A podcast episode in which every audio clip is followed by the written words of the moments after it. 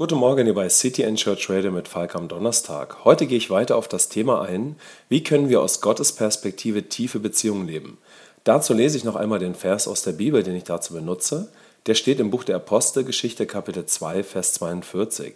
Heute nehme ich wieder eine andere Übersetzung. Dort heißt es, alle in der Gemeinde ließen sich regelmäßig von den Aposteln im Glauben unterweisen und lebten in enger Gemeinschaft, feierten das Abendmahl und beteten miteinander. Eine tiefe Ehrfurcht vor Gott erfüllte sie alle. Er wirkte durch die Apostel viele Zeichen und Wunder. Gestern habe ich dich darauf hingewiesen, dass diese jungen Gläubigen nicht nur einfach so eine starke Form von Gemeinschaft gelebt haben, in dem Vers wird sie als eng beschrieben, sondern dass im Leben dieser jungen Christen mehrere Faktoren zusammenkommen und dass alle auch eine gemeinsame Qualität prägt. Und ich habe dich inspiriert, die vier Faktoren und diese Qualität herauszufinden. Was sind die vier Faktoren?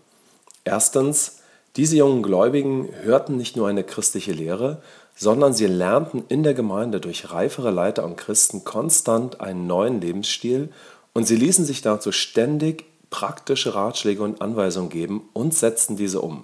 Zweitens, sie lebten eine intensive Form von Gemeinschaft. Drittens, die jungen Gläubigen setzten sich mit dem Werk von Christus persönlich und lebendig auseinander und erlebten immer mehr eine tiefe Intimität mit Gott. Hier wird erwähnt, dass sie das Abendmahl miteinander feierten.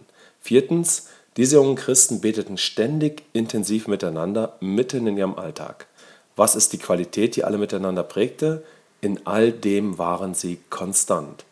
Für heute möchte ich dich inspirieren, frage dich einmal, ob alle Faktoren dieselbe Priorität haben, um starke und andere Beziehungen zu leben, oder ob ein Faktor die höchste Priorität hat.